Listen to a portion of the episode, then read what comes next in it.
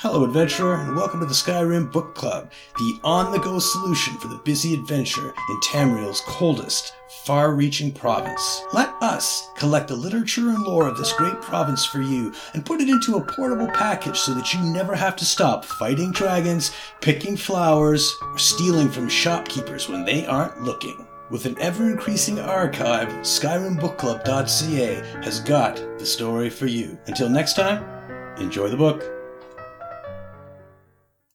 What flows downstream.